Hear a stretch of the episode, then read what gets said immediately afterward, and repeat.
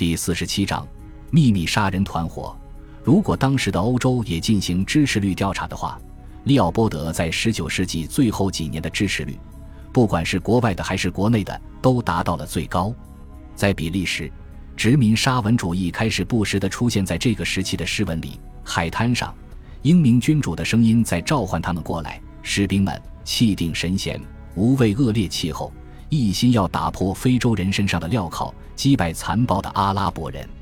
然而，那位君主的声音是在推动他们前去，而不是呼唤他们过来。因为虽然刚果是他一生中最上心的地方，但利奥波德从来没有去过那里。他为什么这样做？在利奥波德的心中，刚果没有饥饿的脚夫，被强奸的人质，因为艰辛劳作而憔悴不堪的橡胶收割工，而是他梦想中的帝国。那里有巨大的树木、奇异的动物，当地村民对他的英明统治感恩戴德。他没有去那里，而是将刚果，他心中的那个刚果，也就是他想象中的戏剧作品，搬到了他在欧洲的生活中。他用非洲的桃花心木做他私人车厢卧室的镶板，将非洲的动物放入比利时动物园，给拉肯众多的巨大温室增加了一个刚果温室。温室上面是四个玻璃圆顶和一个八角形圆顶，圆顶上面固定着属于他个人的那个国家的金星徽章。利奥波德从想象中的那个宁静、风景如画、酷似舞台布景的刚果搬到比利时的还有刚果的人。一八九七年，世界博览会在布鲁塞尔召开时，人们谈论最多的展品位于布鲁塞尔郊区的特尔菲伦镇，一百多万人前去参观有关刚果的成果展示活动。展品包括被斯坦利推崇备至的用以推进文明的伟大工具——马克沁机枪，以及各种各样的亚麻挂毯。这些挂毯描绘的是野蛮与文明、物神崇拜与基督教。一夫多妻与家庭生活、奴隶制与自由等主题。然而，最不寻常的戏剧性场景还是一个由人构成的场景：从刚果运来的二百六十七个黑人，包括男人、女人和孩子，在嘹亮的乐曲声中，这些非洲人乘坐的火车抵达了布鲁塞尔北站，然后他们步行走过市中心，乘坐前往特拉沃镇的有轨电车。他们被安顿在特拉沃镇一个公园中，专门为他们建造的几个村子里。一个村子在河边，一个村子在树林里，一个村子是开化村。两个比格米人出来向大家完成了这场展示。前两个村子里未开化的非洲人使用的是从刚果带来的工具鼓和锅。他们跳舞，在一个池塘里划独木舟。白天里，他们生活在上面高挑着茅草屋顶的。货真价实的竹制非洲窝棚里。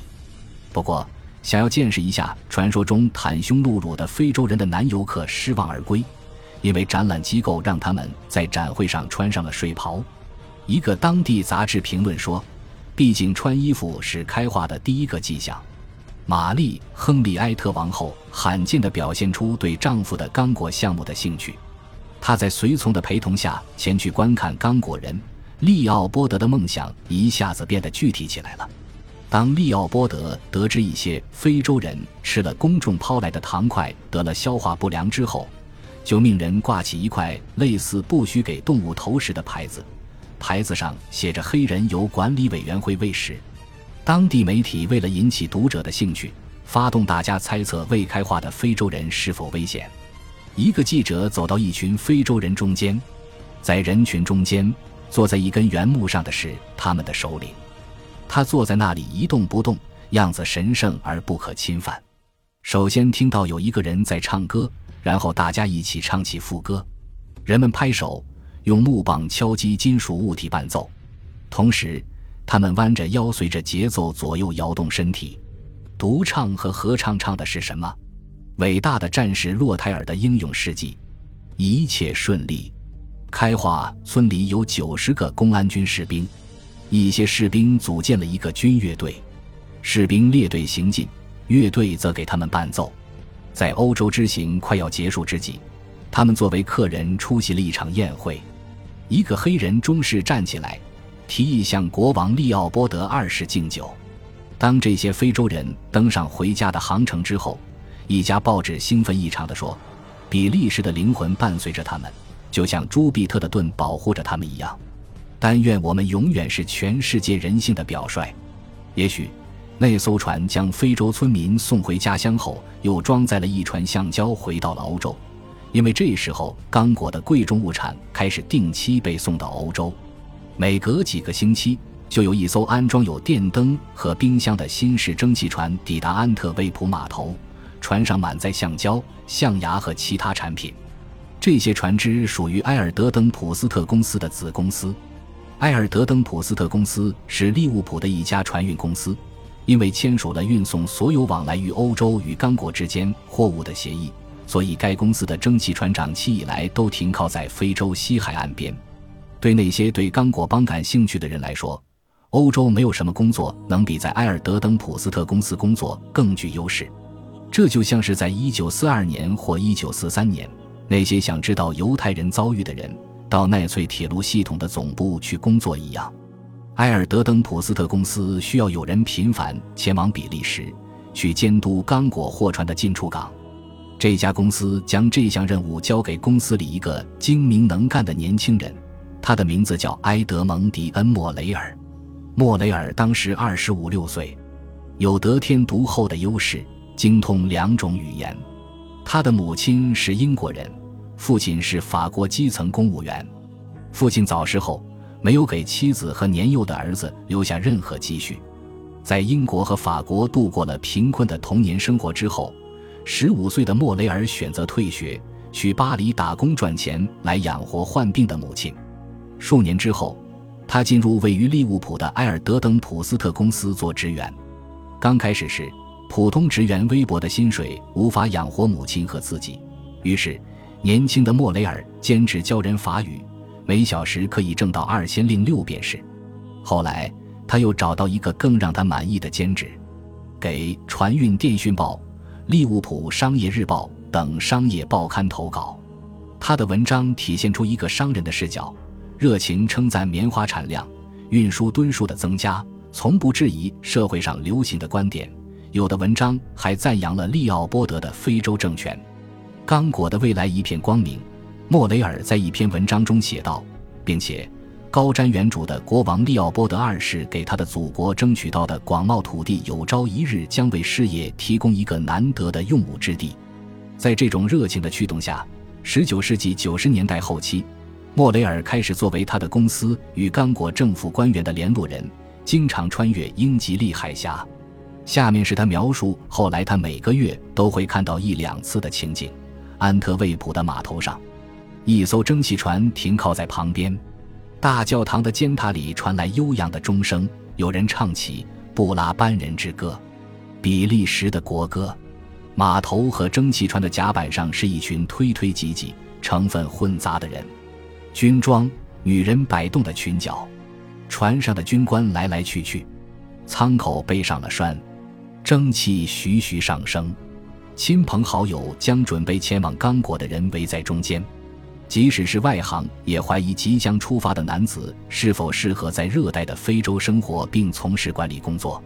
他们大多数是年轻人，多是家境不好、身材矮小、面色苍白、游手好闲的人。有的人哭得身子发抖，有的人则激动得站立不稳。很多人带着硕大的热带毛毡，肩上挎着枪，他们神气活现，因为这是他们人生第一次拥有这两样东西。人群中到处能看到年长的古铜色面孔的人，很显然是经历过这一切的过来人。这些人的面孔让人根本无法直视，吓人的伤疤，残忍下流的眼神。面孔让人看一眼之后就让人厌恶的发抖，下意识的扭过脸去。作为埃尔德登普斯特公司驻比利时代表，莫雷尔不仅要照看码头的业务，还要与利奥波德的刚果高级行政官员打交道。后来他回忆道，这些官员中级别最高的主管的办公室里发生了一件插曲，如何引起了他的怀疑？从这间办公室窗户可以俯视布鲁塞尔王宫的背面，屋里光线不好。地毯很厚，窗帘很厚，到处是让人压抑的影子。房间中央的椅子上坐着一个人，他瘦骨嶙峋，肩膀狭窄，后背略驼，发际线靠后，鼻子又高又尖，一对大耳朵长在头上很靠后的地方，下巴突出，目光很冷，脸上严肃而冷漠，没有任何生气，面无表情，颧骨高耸，双颊干瘪。这是当时刚果自由邦国务卿的脸。突然的变故让这位国务卿的脸面最近经历了天翻地覆的变化，他脸上的肌肉再不自觉地抽动着，面对我们的像是另外一个人的脸。平时架子十足的官员做派像面具一样脱落无存，就像是内壁涂有润滑粉末的手套从手上脱落一样。他身体前倾，急切地、结结巴巴地埋怨有关最后一艘出港货物的秘密消息怎么会泄露给媒体。他说的是报纸上的一段文字，那段文字看上去根本无伤大雅，只是一份船上主要货物的清单。不过。这份清单详细列出了几箱实心弹、几箱来福枪、火冒枪。问题就在这儿，这是保密工作的疏忽。发言人严厉指责这种不慎重视多么罪大恶极。他站了起来，憔悴的脸颊气得通红，声音颤抖着，干瘦细长的手指在空中挥舞。他听不进去任何解释，不许别人插嘴。他一次又一次的愤怒的在“保密工作”几个字上加重语气，他的手势力度很大。最年轻的在长者离开那间办公室时一直在思考：为什么需要数量如此巨大的军事物资？为什么运出的东西要保密？刚才提到的那个不慎重，为什么会让刚果政府如此不安？感谢您的收听，喜欢别忘了订阅加关注。主页有更多精彩内容。